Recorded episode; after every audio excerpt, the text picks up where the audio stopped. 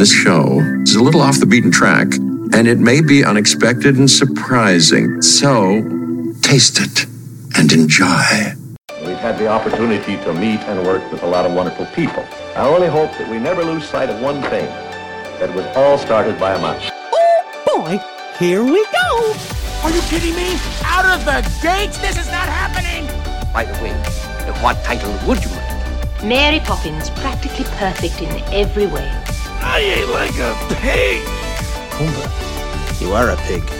Oh. I almost forgot. That's why they call me Thumper. They call me Thumper. You're listening to the Magic on a Dollar podcast. Welcome, welcome, welcome to the Magic on a Dollar podcast. My name is David Dollar, episode number 83 of our fun little magic show. I hope you guys are having a wonderful Christmas season. Got a great show for you coming up. We're going to talk a little bit about Christmas, actually, a lot about Christmas and one of our favorite Christmas movies. We'll get to that in just a moment. Don't forget, you can find the show on Apple, iTunes, Podcasts, whatever they call it, Google Play, Stitcher, iHeartRadio, Spotify, and all the finer places where podcasts are sold, bartered, traded, and so forth and so on. Again, Christmas is in a few days, guys. It is crazy how fast Christmas has come up. I know, I know. For some reason, they keep it the same day every year, and uh, I keep, for whatever reason, around December twentieth or so, I look up and say, "Oh, Christmas is December twenty fifth." I don't know when they changed that, but there it is. Yeah, it's in a few days. I hope you guys are ready for it. I hope you guys are ready. I hope all the presents are all wrapped up, and I hope you guys aren't struggling too much to find everything that you need to find. I still have a lot of shopping to do. I'll do it over the course of the next day or so before Christmas time, before we open the presents, but uh, we'll get there. Hope everybody on your end is very safe and happy and warm and comfortable and all that good stuff as you celebrate uh, Christmas. And of course, celebrate the birth of our Christ. Uh, that is the reason for the season. Not to use a cliche, but it's it's a cliche for a reason. The reason for the season. Great show coming up here, folks. We are doing something a little different today. Something I've been wanting to do for a little while. We're to do a little segment we like to call the clamshell. Now, what does inside the clamshell even mean? What is a clamshell? Well, you'll find out about that in just a few minutes. We're to do a deep dive into a classic Disney film, The Santa Clause. My friend Clay is going to come on with us. We're going to talk Santa Claus for about 45 minutes or so. The ins, the outs, the ups and downs, uh, the good and the bad about that great movie. It's a fun movie. Uh, I know it seems we're gonna like well, like we're gonna jank on it just a little bit, but let me tell you, we both really like this movie quite a bit. So don't uh, don't take our criticism too harshly as we have fun with it. I will warn you, there's a spot in the episode where we do make a comment about the incident that happened with the movie uh, sometime in the 90s there was a a uh, a number listed in the original cut of the movie that fans were calling and it was almost the same as calling a 1900 number. No, we don't get very we we don't get at all explicit or into specifics about what that number is and what it means and so on. But just parents, just so you know, we do reference this just in case you hear us come hear it coming up. You can make the right decision to just speed ahead or listen. I, I think you're okay, but I don't want to catch you off guard. And now that that's out of the way, without further ado, here's our very first segment of Inside the Clamshell.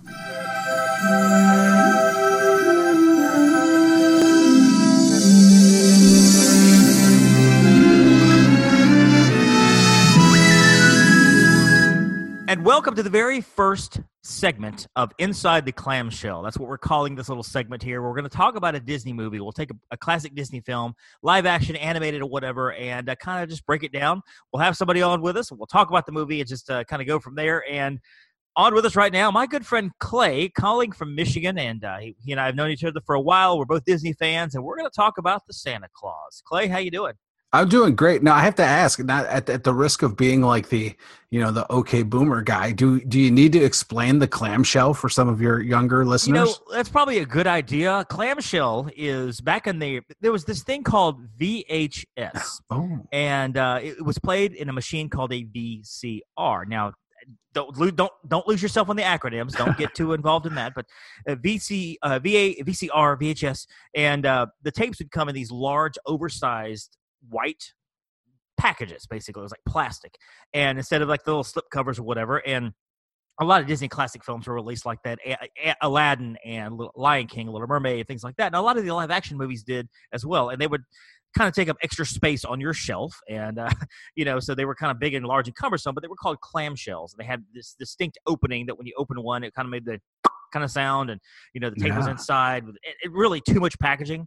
I think nowadays, I- think that would be frowned upon because so much packaging would be you know wasteful to the environment. But uh, those are the clamshells, and I mean, how did you have a lot of clamshells back at, at the house in the young clay days? You know, I I did. I mean, we definitely were we were definitely renters. You know, we were, you know, in the in the early days of the video store, you know, we liked renting the videos, but that was that was a very the clamshell was a very satisfying part. I don't know if what was like at your video store, but like the one we'd go to, uh shout outs to uh Universal Sight and Sound uh circa like 1989. Um they put everything in they had these brown clamshells. They were all exactly the same and they were brown. And you'd go, if your movie was in, it would have like a little three by five card on the shelf. And you'd take the three by five card up to the desk uh, when you checked out. And then they would go get the clamshell.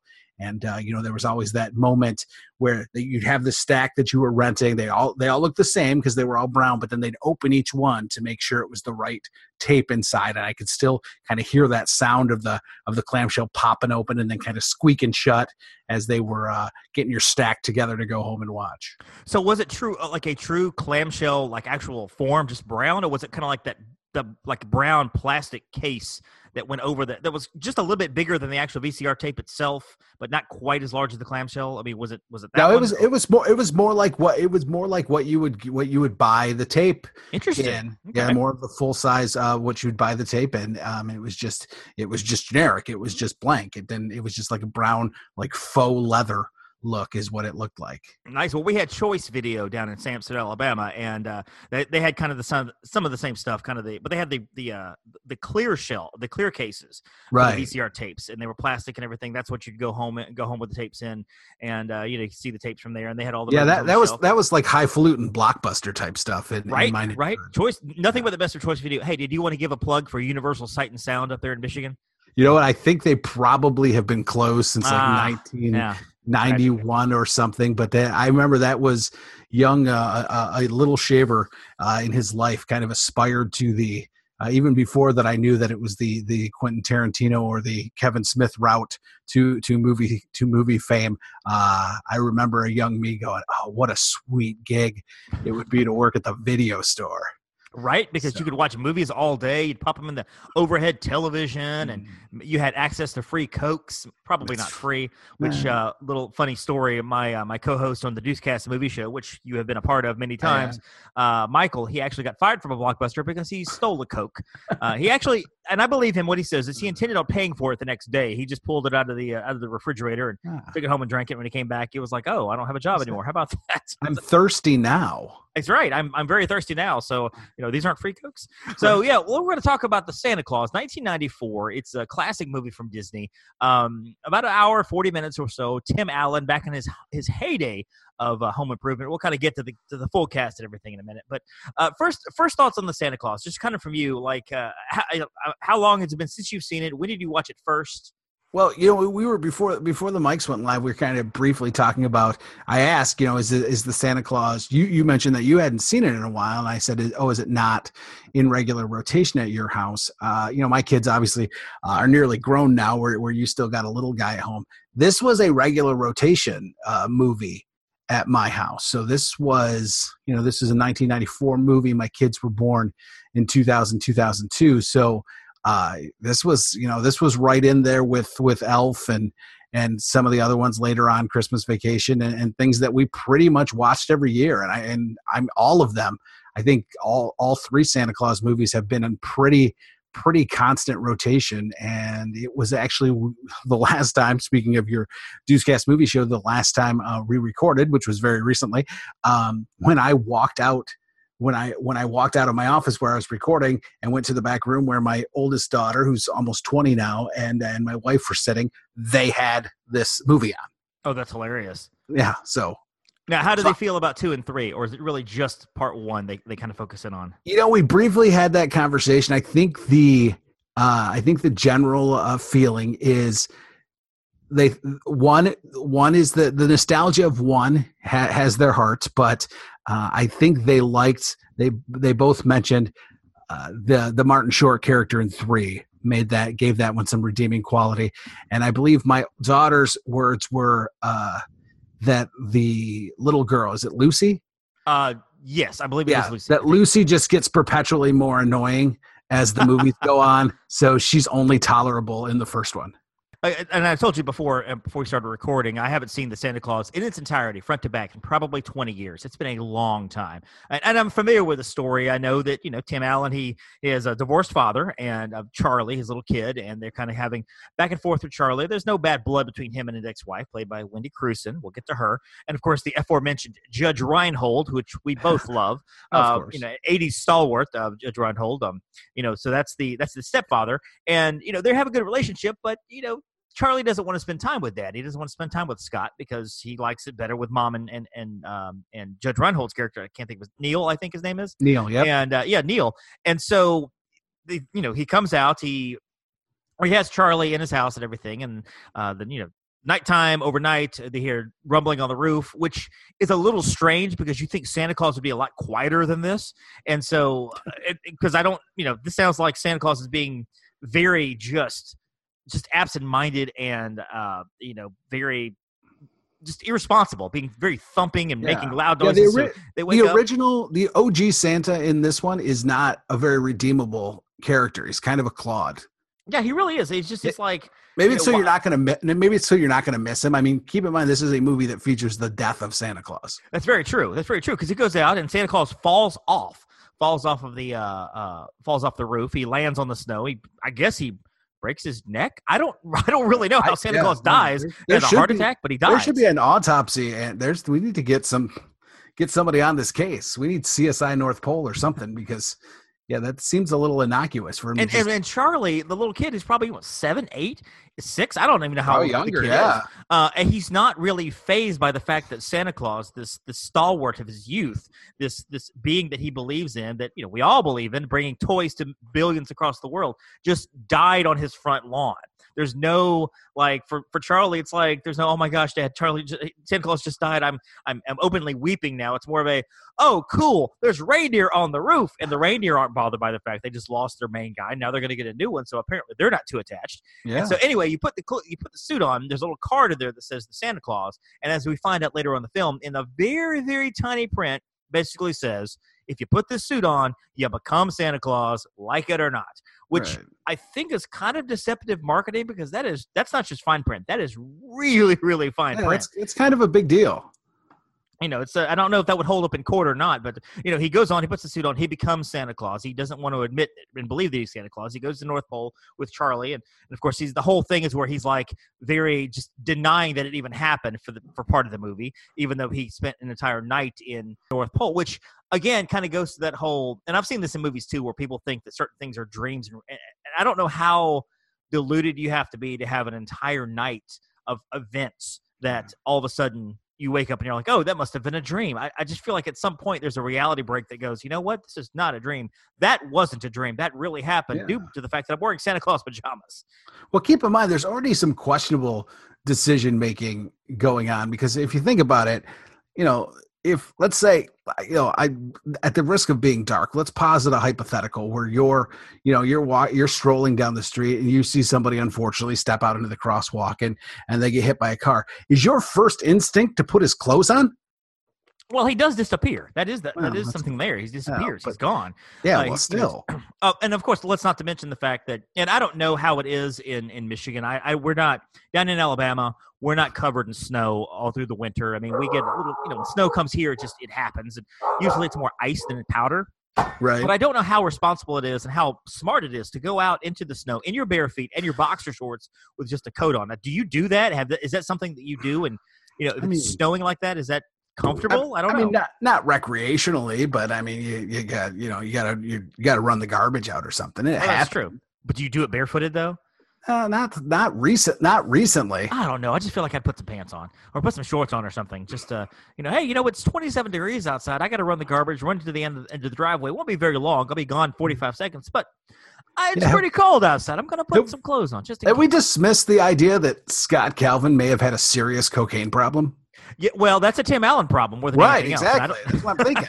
I don't know how, the, how much that plays into the into the actual role itself, how much life plays into the actual Santa Claus. But to, to finish up the movie, you know, he goes to the North Pole. He he be, discovers he's Santa Claus due to this little elf named Bernard, who's very kind of snippy and very like overworked. He's demanding of his little elves, and you know, um, a very uncomfortable situation where Scott's talking to one of the elves, and she says, "Here's my here's the cocoa," and he's like, "Oh, this is fantastic." And you know, he asks how old she is, and she says something like, "Oh no," she says something like, "It took me what 50 years to to get it right, or 100 years, or whatever."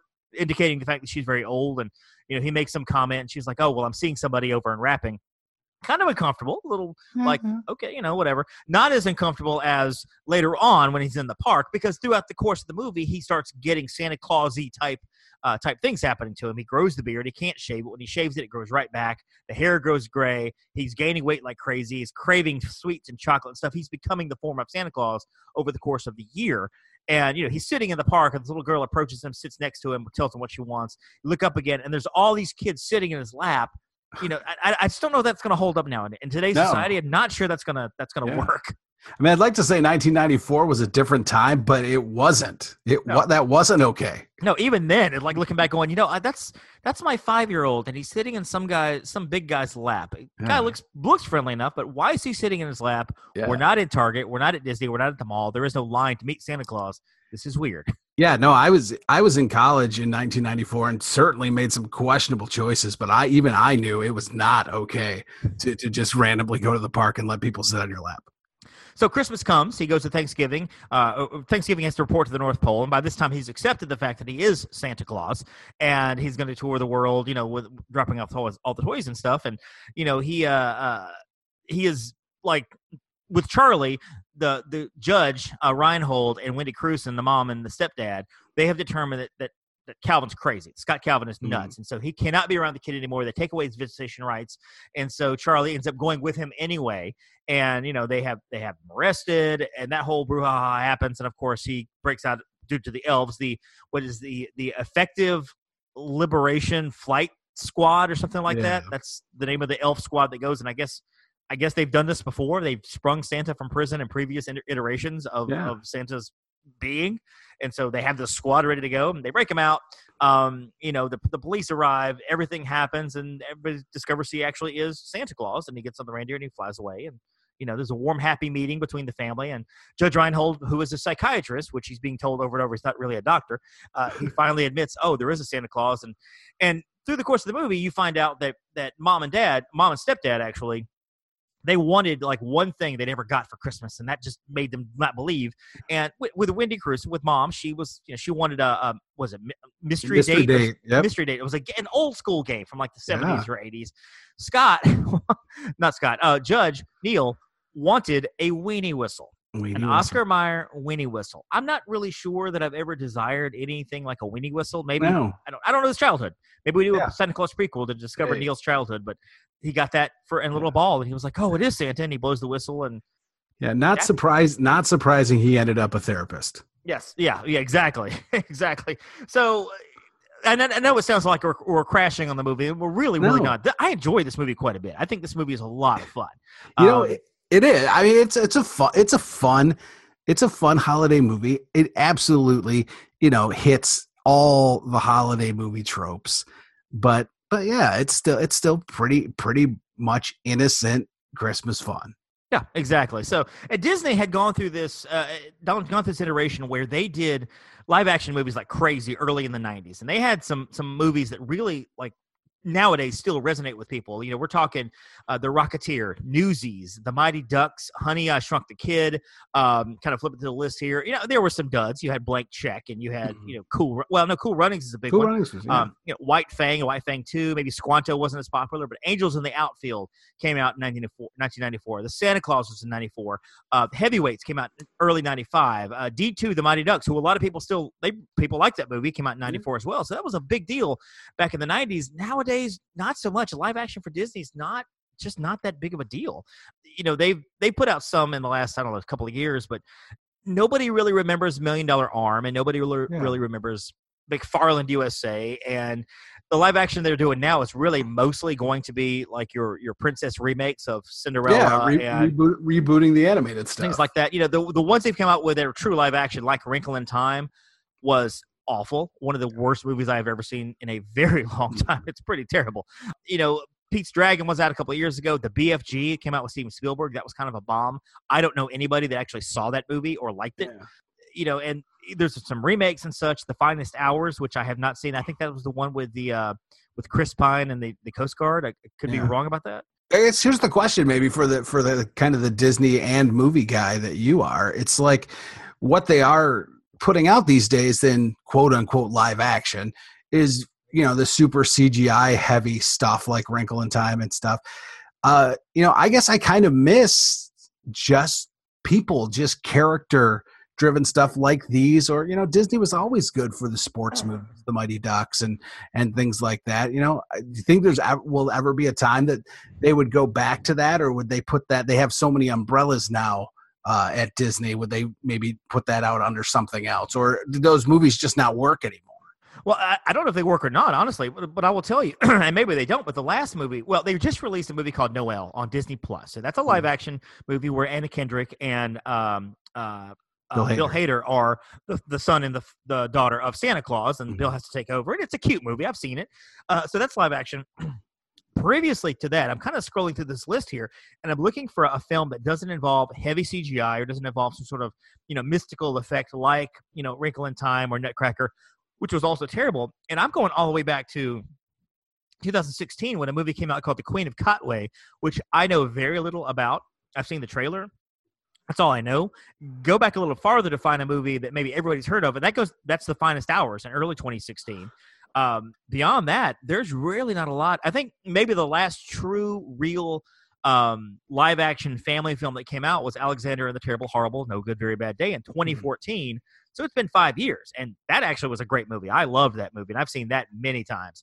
Uh, but it, it really is kind of sad because Disney, I guess, they don't know how to capture that magic yeah and maybe they're and i don't know and this is not an indictment on disney but I, I do feel like maybe they're in that situation where the people in charge are putting way too much too much effort into the cgi and the visual effects and because you look at wrinkle in time and nutcracker both visually they're well nutcracker especially visually it's actually a very pretty movie it looks really really cool and everything it's just the story is awful it's just not a well acted movie even Wrinkle in Time, though, some of the visuals on that were just terrible. I just I didn't like either one of those films. At they actually were two of the worst films I saw that year. Um, and not to keep doubling down on these two movies, but they're just so bad, and it makes me sad because you know we don't have a Santa Claus right now. We don't have a Mighty Ducks right now. We don't have something that you know ten years from now we can look back on and go that movie. That movie was fantastic. Oh, do you remember that movie when that movie came out in 20, 2017 or twenty eighteen? It was so good, like we do with the Mighty Ducks and Doozies and, and Santa Claus and stuff. And I'm hoping. Disney gets back to that. yeah come on disney Come on, get with it. Get with it.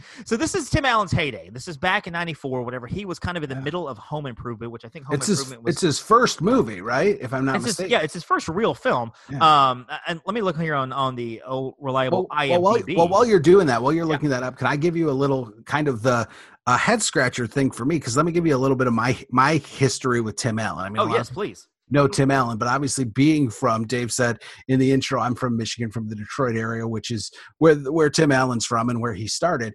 You know, 1994 was this movie. Now, the first time I saw Tim Allen on TV on a screen was not the first time I'd ever seen him. First time I ever saw him on a screen was he did this opening night at Rodney's place, which was a Rodney Dangerfield comedy special back in 1989. But I had seen him the year before that at a comedy club. I was probably too young to be at a comedy club, but I was mm-hmm. really into stand up comedy as a, as a young person. And my family took me, and Tim Allen happened to be. We were at Mark Ridley's Comedy Castle in Royal Oak, which was kind of Tim Allen's spot before he broke. And I got to see Tim Allen.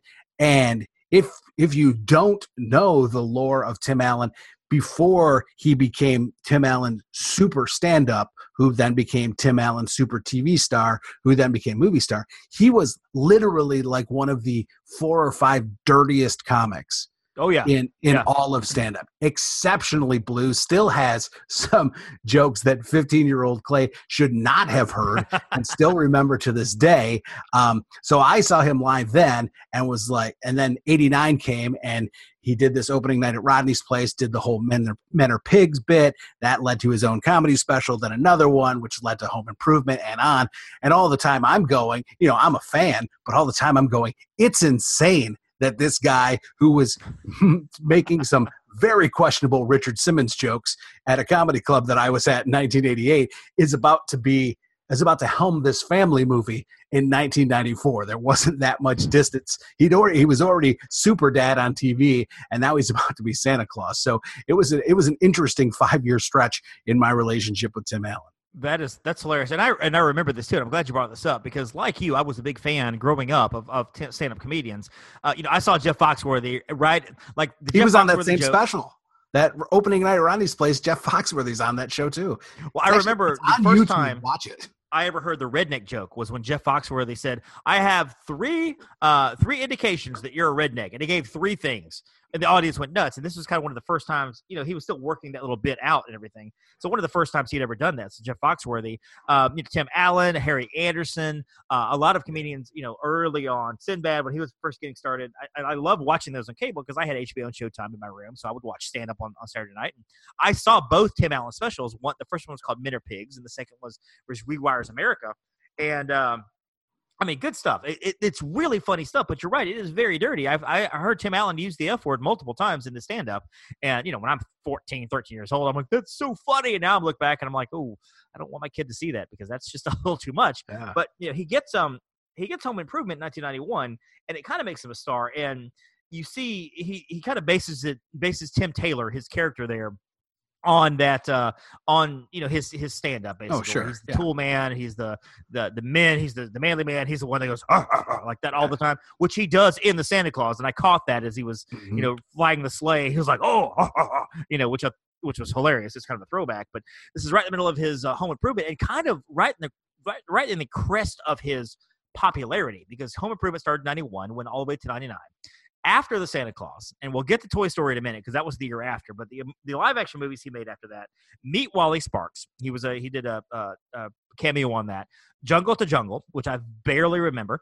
Um, for richer or for poorer, I believe that was the one with Kirstie Alley. I could be wrong about that because I think the, the the the the box cover on the VCR tape had them as the American Gothic characters with the pitchfork and the, Okay. bonnet.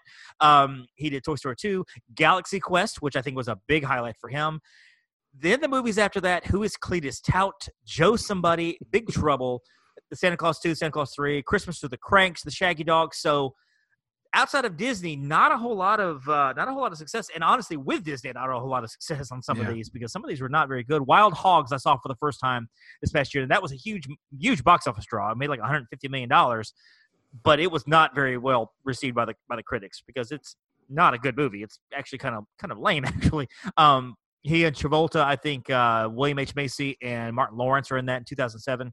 Right. So really, Santa Clause and uh, the the Toy Story series are kind of his highlights in in his early, I guess, his '90s career. Hmm. Uh, but uh, you know, I, where he is now, he's what Last Man Standing. I think is uh, is the TV show he's been on. I've never seen an Yeah. episode of it. I don't know anything about it. I've not either. I've heard it does well. I mean, it, I know it got canceled, but it got brought back. But I think Yeah. it's it's drawing a certain audience. And so, you know, there's no. I'm not going to cry for Tim Allen in his career because he's going to No, make him bank forever No, because you know he's sleeping on, he's sleeping on piles of money. I think Yeah. he'll I think he'll be fine. But it's you know it wa- but so it was definitely a I, I mean I, I don't want to step on any of uh, any of the research you've done, but apparently uh, before they got this made, I guess the script had been sitting around for for years, like since '89. A couple of stand-ups had wrote the original script to the Santa Clause. Um, I believe the original name was Such a Clatter, and I guess it was close. I read that it was close to production twice, once with Tom Selleck and once with Tom Hanks. Interesting. Yeah, seems like very different movie. I could see that. I could see Tom. I could see Tom Hanks in that. I, you know what? I actually think I could see Tom Selleck in that before I could see Tom Hanks. Yeah. So that it would be really interesting. Um, yeah. So there is the, and of course there is, and this is kind of a random. We'll just do a random facts section because there are a bunch of random facts to talk about. There is the infamous, and audience, please, I want you to know that I'm going to handle this with very with care because this is Disney. There is the the spank me scene that was in the original film that is no longer in the film It- on Disney Plus. It's not in there. I had to go look it up on YouTube. Uh, basically, in at the beginning of the film, when uh, when the mom comes over and she hands him, an, she says, "Hey, call me if there's any uh, any this is my call me at my mother's house or whatever uh, if there's a problem." Tim Allen makes a joke. He looks at the line. He says, "Oh, it says one eight hundred spank me," and so he laughs. He's like, "Oh, I'm familiar with that number." And so in in Cleveland, Ohio, there is a grandmother who called it for her grandchildren because they were curious what that number actually was. And it turned out to be a, number of ill repute where God. those who wanted to could call and hear favorable and pleasurable tones in their ears. And so they got lots of complaints from that. Once they hit video and everything, eh, they got tons of complaints because kids were calling this number. And so on the television broadcast, actually, it's 1 800 pound which I don't know what 1 800 POUND actually is. I didn't call it. Maybe I should, but I didn't call it to find out. But, uh, but that's what it changed to. Or they just took it out altogether. Like I said, in the Disney Plus version, it's not even in there. I forgot that that even existed. And so I was looking up some stuff about Santa Claus, and I was like, oh, yeah, the, I forgot about that. So Bill Murray also in mind for Santa Claus, with along with Tom Hanks and Tom Selleck. Uh, the role of Scott Calvin was written with Bill Murray in mind. Apparently, according to IMDb, um, Bill Murray declined, saying he didn't think it suited his humor. And I don't think this would have been good for him because he was a couple No. years off of Scrooged, and I think Scrooge was such a good character for him. Uh, with the Christmas Carol story, I don't know that this would have worked. Chevy Chase was also considered. I don't think Chevy Chase would have worked either. No. I, you know, I, I I like Tom Hanks. I mean, I like uh, Tim Allen in this. Like I said, I could see Tom Yeah. Hanks. I, w- I would have enjoyed a Tom Selleck version. Well, it's kind of it's kind of interesting too because where it doesn't where I think it doesn't work for Bill Murray is the dad stuff. Like even though he's not a great dad in the beginning of this movie, um, you know, and it kind of gets the redemption story.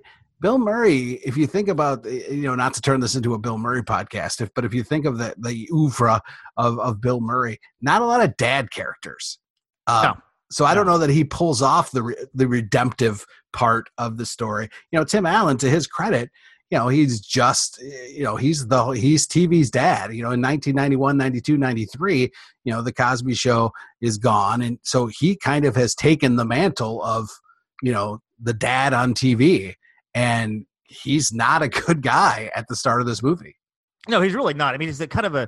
I mean, he he. You can tell he's somebody who wants to be a good guy. He wants Sure. to be a good father, but he doesn't know how to. He's caught Yeah. up in work. He just got an award. He just and and if you notice that with the award with the lady he was standing next to, he took over the microphone immediately to kind of praise himself uh, as well as the team. And so he's very self centered. Even though he wants to be a good dad, he wants to be a good guy, and just can't quite pull it off. You know, but and this is kind of the, the movie itself as an overall arching story is kind of his progression of uh of being you know of being a better person Like, he grows throughout this by, becoming santa claus Right. um, another fun fact for you too robin williams also considered for the role of scott calvin which i think would have been just way over the top yeah, too much. yeah this would have would have done it um, another thing too I, I was finding that if you look in there, there's a, a Charlie's sitting on the skateboard looking thing.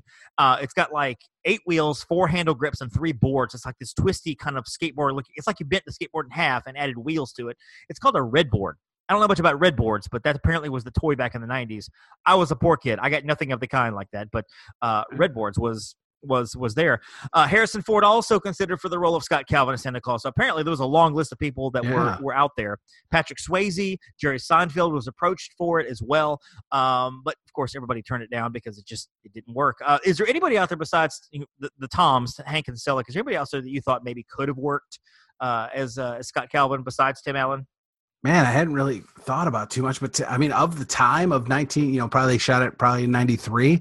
I mean, he was probably the logical choice. I mean, I like to think, I mean, Tom Hanks probably could have done it. I mean, a lot of these people probably could have done it, but you're right. Robin Williams probably would have been too much. Um, you know, like, yeah, look, we never sleep on Nicolas Cage. I'm, he must not have been asked. He must not have been asked because he Oh. certainly would have said Oh. yes. Oh, Exactly. um, so no, I mean, there's, there's, you know, I think Tim Allen was the was the right call. I think it was it was a little bit of a you know he was obviously hot at the time, but first movie. This is a big movie. Well, I'll, and I'll throw four more names at you, and then we'll kind of move on from the recasting. But uh, Kurt Russell, John Travolta, Michael Keaton, and uh, Patrick Swayze all considered for the for the role. I don't know if any of those strike your fancy. I think Michael Keaton would have been interesting. Michael Uh, Keaton probably would have been a good. I could see Michael Keaton. I think that would have made a made an interesting play. But uh, yeah, I like Tim Allen. Wendy Crewson also in this. She is Laura. She's the ex-wife, and she's the loving mother of Charlie. You know, and I don't know a lot about Wendy Crewson other than she was the the, the first lady. I believe in Air Force One, if I'm not mistaken. I'm kind of flipping through here, and uh, she's been acting a long time. She's got a very long list of credits uh, that I have to get through here. But Air Force One, Yeah, she was the first lady. yeah, she was the first lady, so she was in there uh, as Air Force One. Um, you know, she her movies include Sleeping Dogs Lie, which I barely remember. I want to say that has either Dylan McDermott or Dermot Mulroney in it, one or the other. They might be the same person. I'm not sure. Uh, started with Harrison Ford again in uh, What Lies Beneath. Uh, Winnie not a name that you hear a whole heck of a lot. She was also in the other Santa Clauses as well. Not a name that I think people would re- would recognize. I think millennials would be like, "Who is Wendy Crewson?" But they know her. I saw her last in a movie called Kodachrome with Elizabeth Olsen in 2017 on Netflix. But beyond that, wasn't she? I think wasn't she the wife in the Death Wish she reboot? Was. She was, yeah. I was just no, no. She wasn't the wife. She was No, the, doctor because Elisabeth Okay. Shue was the wife with, uh, with Bruce Willis. But Right, Jill right, Clavens, I'm looking on IMDb. That was a Of course, forgettable movie.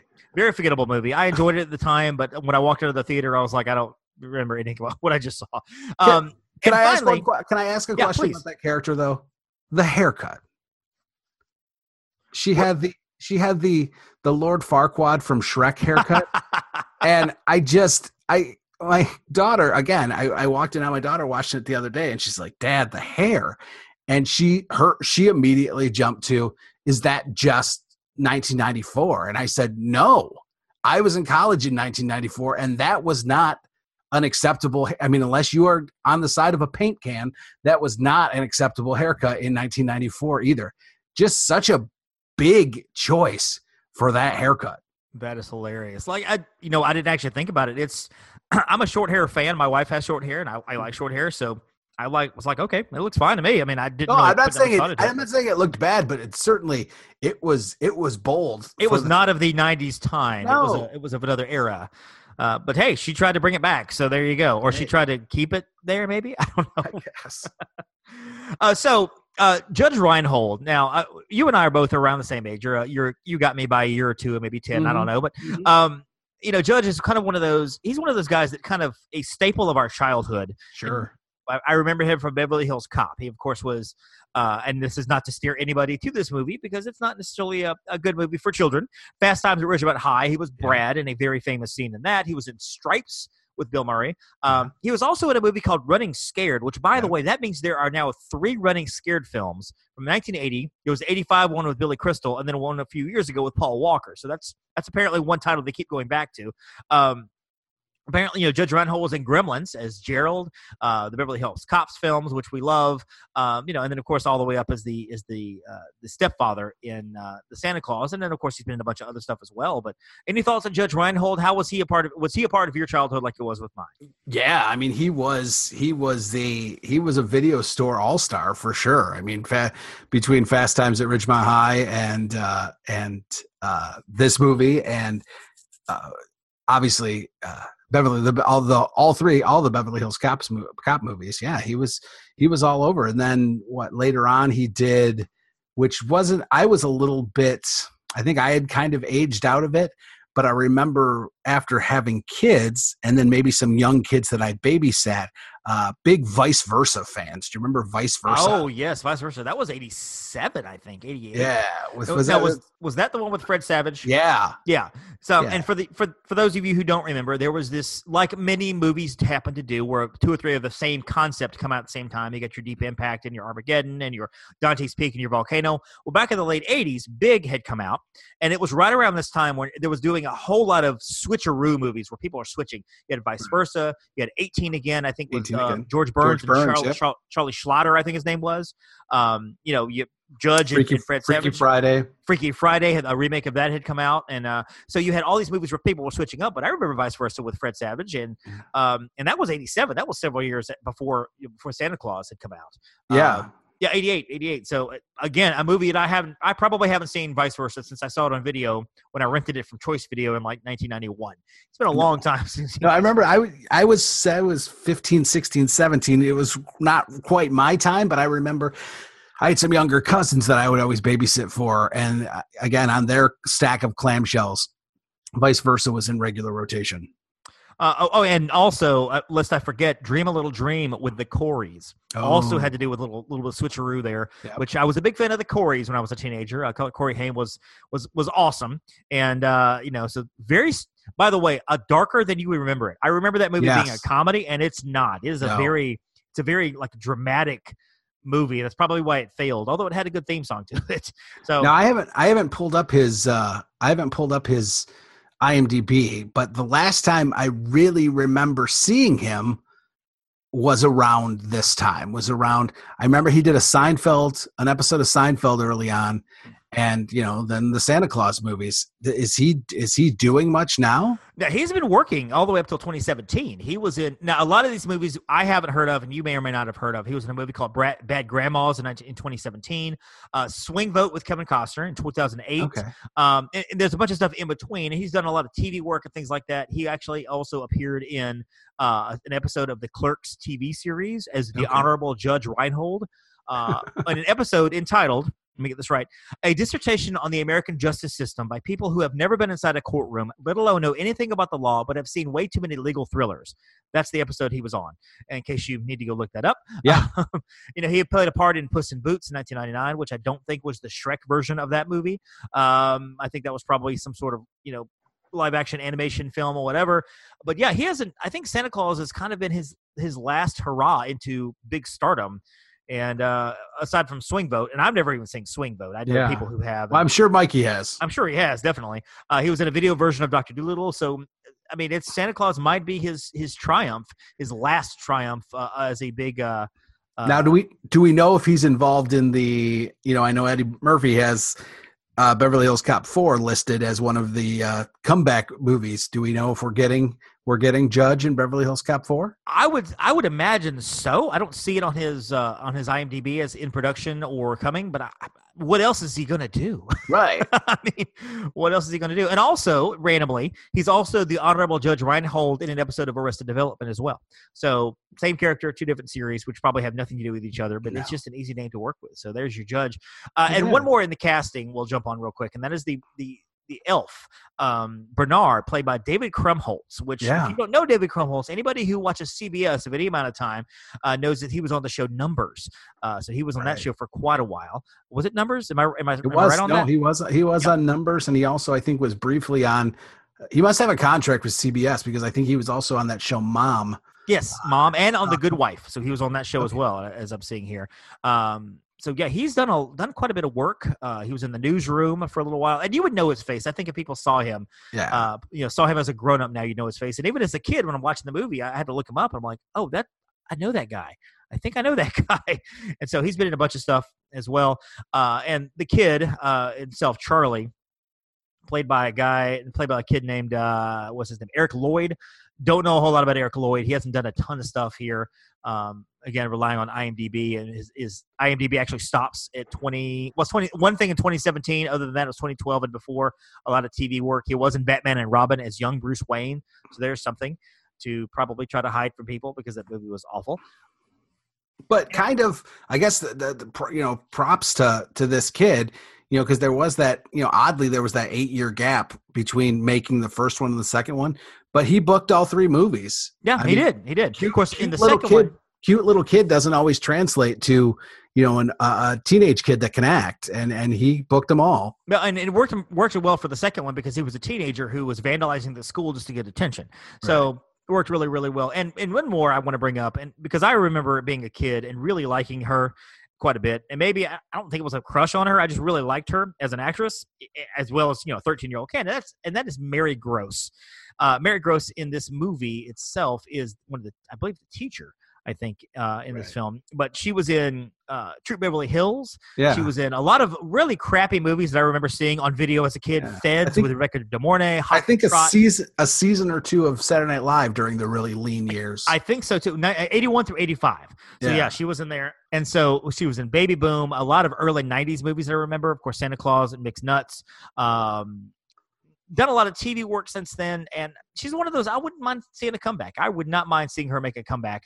Uh, she was in Raising Hope, a series in 2012. And far as I know, maybe she's retired from acting. I'm not really sure. But Mary Gross, come back to us. Come on, so- Mary Gross. Santa Clause making 144 million dollars at the box office, which was quite a quite a boom for actually for them. Huge hit. I don't know that they expected it to make that much, but it really hit really big. Uh, internationally, only made about 45 million. This is back in '94 when, unless it was a bunch of bombs and explosions, it didn't necessarily make bank over overseas. I don't know how China uh, relates to the Santa Clause, but you know, made about 190 worldwide so far. Santa Clause 2 only pulled in about 140 million, and by the time you get Santa Clause three, the escape clause, you're only looking at about 85 million dollars. It was kind of a kind of a big drop off there. And I'm not, a, and I remember seeing the escape clause. I'm not a big fan of that one. I know Martin Short's in there as uh, Mr. Frost, I think his Jack name Frost. is Jack Frost, and he's Yep. the villain in that one. Um, just I- it was, eh, I don't know. I, I think I'm going to stick with the first one and, and, and be Yeah. satisfied with it. So Yeah. No, I would tend I would tend to agree. Now, is there anything I mean, I know we're not talking about the whole series here. We're just mostly talking about this first one, but with the success, I mean, obviously it's kind of undeniable that, that this first one was successful. Do we know why there was an it took 8 years to to make a second one? I don't know why. I haven't looked at looked at that or seen that, but my guess would be that Tim Allen was just too busy. My Yeah, guess is that Tim to- Allen just tough guy, yeah. improvement, just too much going on. Yeah. Um, you know, he had too much happening and everything, and uh, the it, it was actually originally was Santa Clause Two was originally called the Escape Clause, and they moved that subtitle to the third one. And I, and I remember it being called the Mrs. Clause, and I couldn't Right. find anything that actually has that on there. But maybe that was just in the tagline or something. But I thought it was called the Santa Clause Two, the Mrs. Clause. Right. I don't know. Yeah, I always remember Maybe that was just the commercial tag or something, but yeah, when I when I think of Santa Clause 2, I always want to call it the Mrs. Clause. So interestingly enough, too, in Santa Clause 2, Peter Boyle, character actor and legendary Peter Boyle, rest in peace, was played Father Time. Uh, but in 1994, as the original Santa Clause, he was Scott Calvin's boss, Mr. Whittle. So you see the same guy in both both movies, just Huh. two completely different characters. And so, so a question for you, if um, and I want to ask this of anybody that we that comes on to talk about an inside the clamshell movie. If you were going to do a Santa Clause attraction at Disney, what would that look like? What would the, what? How would you put that together? Hmm. show, Well- a ride, a, a, presentation, or Yeah, I think it's. I mean, I think it's probably a. Uh, you know, I think it's probably. You know, I- I'm always going to lean towards like the thrill. You know, a little bit, little bit more of a thrill ride because sometimes for you know, I've I go to Disney. I, I've enjoyed Disney very much as an adult, and I have older kids now, so I'm always trying to think of attractions that they're going to love. Not that they don't love some of the things like you know, my my older daughter loves the Frozen Two sing along, which you would think was for kids, but absolutely positively loves it. But I'm going to go with. Um, we'll do something like you know maybe when you you're queuing through like the um, the fa- the Santa's workshop, so you're seeing all the, the audio animatronics and they've got the elves making stuff and all these things. And anyway, then you have to make that emergency delivery. And then it becomes a thrill ride, and you're basically riding. Maybe it's done in like the the Soarin' style, and you're basically in the sleigh, and you're doing deliveries all over the world. So- interesting, the Soarin' yeah. style. I like that. I So, like that. yeah. I was actually I was actually envisioning something like a Winnie the Pooh kind of ride where you get into the little sleigh and Okay. it kind of like a dark ride. We just Like kind of go dark through the different scenes and you know Mhm. over the mountains or whatever. But I like your idea because that would allow you to go through different parts of the world. It could be Yeah. like Soarin' Christmas, basically. Yeah. Uh, you know, a Santa Soarin', where different parts of the world you you, you land in China, you land in whatever, and you know drop off the gifts and stuff. Not a bad idea. I like Yeah. that. Instead of the orange groves, they pipe in some of that uh, reindeer smell. Yes, yes, you could do that. Reindeer, re- reindeer poodoo, as Star Wars Yeah. fans would call it. Any other thoughts on the Santa Clause before we kind of wrap up? Um, I know we probably talked more about this movie than anybody in history has talked about this movie, but uh, any No. thoughts on it? I mean, again, it's a fun. If you if you've not seen it, it's definitely it's definitely worth a watch. Uh, if you got the Disney Plus app, I do have a couple of questions, and just kind of this applies in general. It does, you know, it kind of hits these holiday tropes, and I was interested to get your take on it. Um, one thing, what's the deal with why do so many Christmas movies end with like police storming a place? You know, that's Like a good question. Christmas Vacation did the same thing, didn't they? Yeah, an elf. They have Oh, the they have the police in the park. Obviously, Die Hard. Uh, but you know, yeah, there's some type of standoff with the police at the end of so many Christmas movies. I, you know, I don't know. I, I do not, but that's a good question. That's a good. Maybe they want to get the police involved. It's festive time. The police are, you know, they're working twenty four seven. They're working around the clock, so maybe they need to get involved as well. Um, yeah, I don't know. I, you know, but but that does bring me to another question that I have on this one, uh, and and you might be able to kind of address some of this too. It's interesting, and I, I'm glad I, I'm glad you said that because I this is a point that I wanted to get to before we ended the episode. Um, it's interesting that when you watch any movie with Santa Claus, every movie has a different interpretation of how Santa Claus delivers gifts to a billion children all over the world. Right. Now, this one, Santa Claus doesn't really address how he does it all the world. He does address how they get down the chimney. He somehow shrinks to go through the chimney, uh, and the, the, the gifts shrink and everything. And, they, and he uses them like a balloon. He floats to the roof. He goes into the chimney. Where there's not a fireplace, a fireplace opens like a walk out fireplace, a massive right. fireplace, like a wood fire oven breaks out. And one house he comes out of, there's like not just the fireplace opens, but suddenly it's decorated where there's like candles on the wall and there's stockings on the wall and like a little bookshelf over here. It's it's crazy. Mm-hmm. Another movie that I remember, uh, one of my favorite Christmas movies, uh, a TV movie called The Night They Saved Christmas from like 1984 with Jacqueline Smith and Paul Le Mat. And their interpretation was um, was that Santa Claus slowed time down to a very infinitesimal like okay. amount of time where he had time to go all over the world, which still would make for an exhausting night, even if you have all right. the time in the world. Uh, do you do you off the top of your head, do you know of any other like interpretations of how Santa Claus does it? I don't remember how Elf does it, how the, the, the Santa and Elf does it. I think he's just do. I mean, he's just doing it. They don't really cover how much how he covers so much ground. I know in Elf, it's just mostly uh, that I the big conceit that you don't necessarily see in other movies is that the reindeers the the sleigh flies based on Christmas spirit. So when Christmas spirit is low or people don't believe, that's why that's when they can't fly. So the more you believe, but uh, yeah, I you know it's it's it's odd. I I, this was something I thought of, and this isn't necessarily someone. I saw someone post this the other day, and it was interesting. And it's kind of as far as the whole Santa thing in movies. There's a there's this odd trope where if we if we accept that we accept in some movies that Santa is real, that there's a real Santa, yet there's always parents um, or adult characters that don't believe in Santa Yet, how do you explain that Santa's clearly been giving your kid gifts for years? Because in this uni- in this universe, we're accepting that Santa is real and bringing your kid's gift, yet you don't believe in him. So, what's up with the gifts?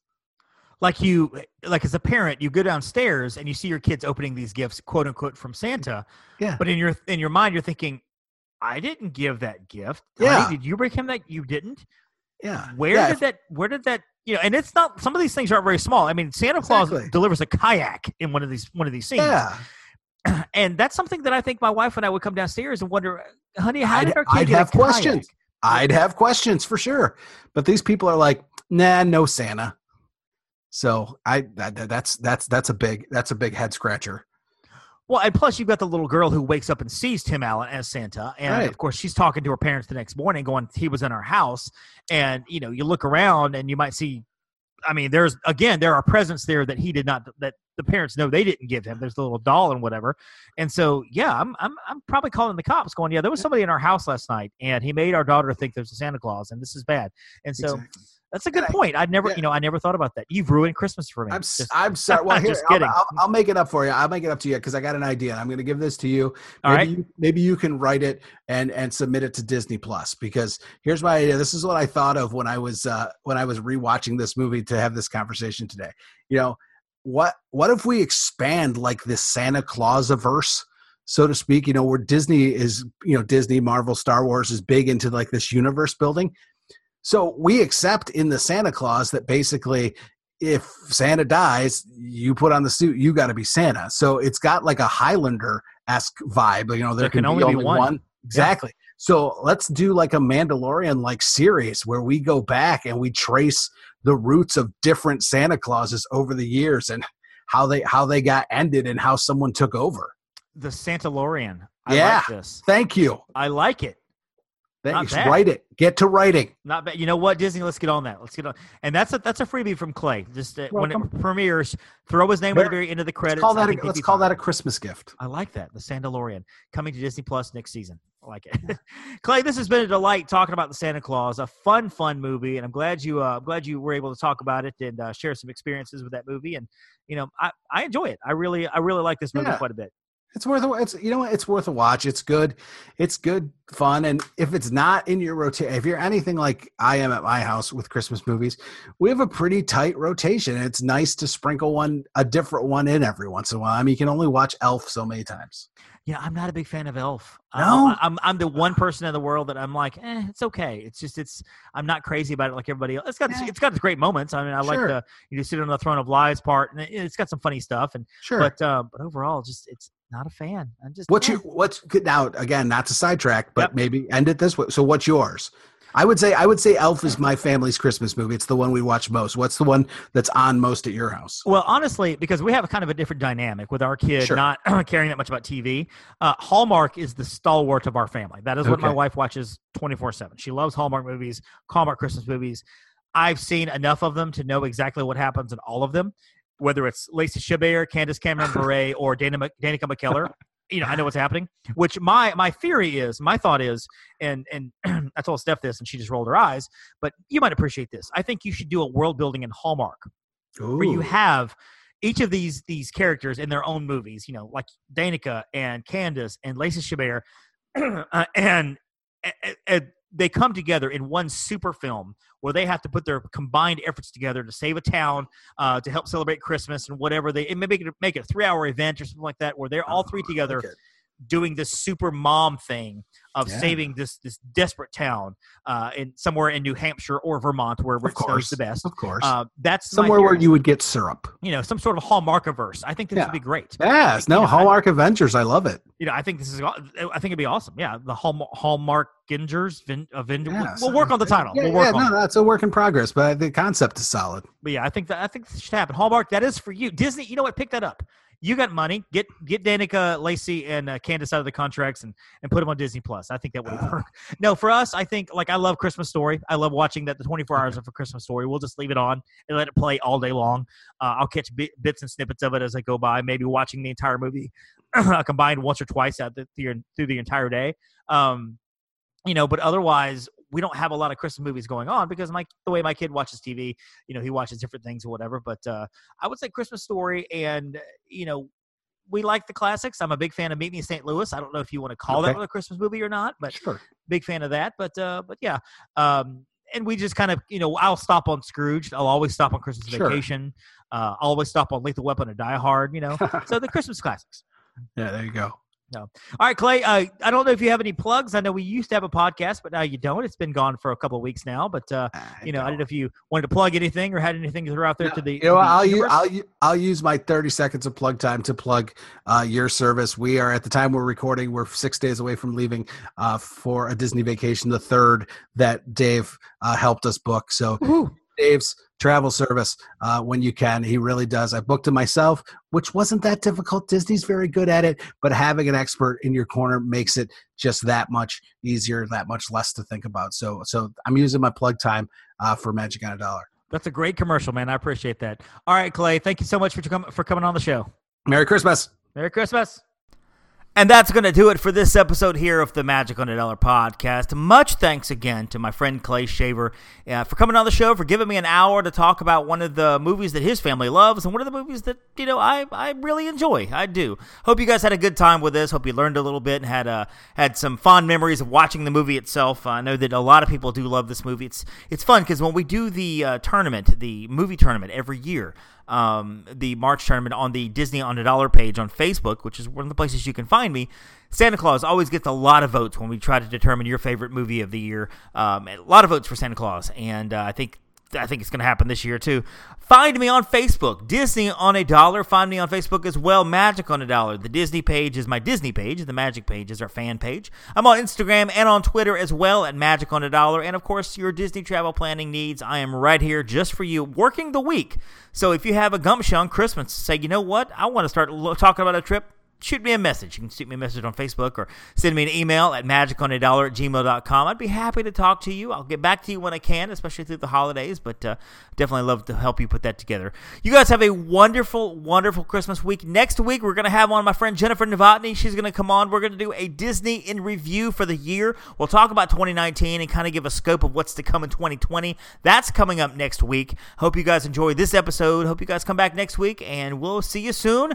Don't forget, have a Merry Christmas, have a Happy Holidays, and don't forget to thank a Phoenician.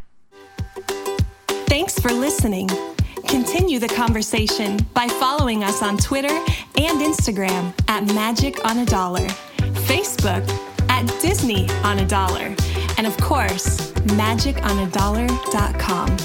See you real soon.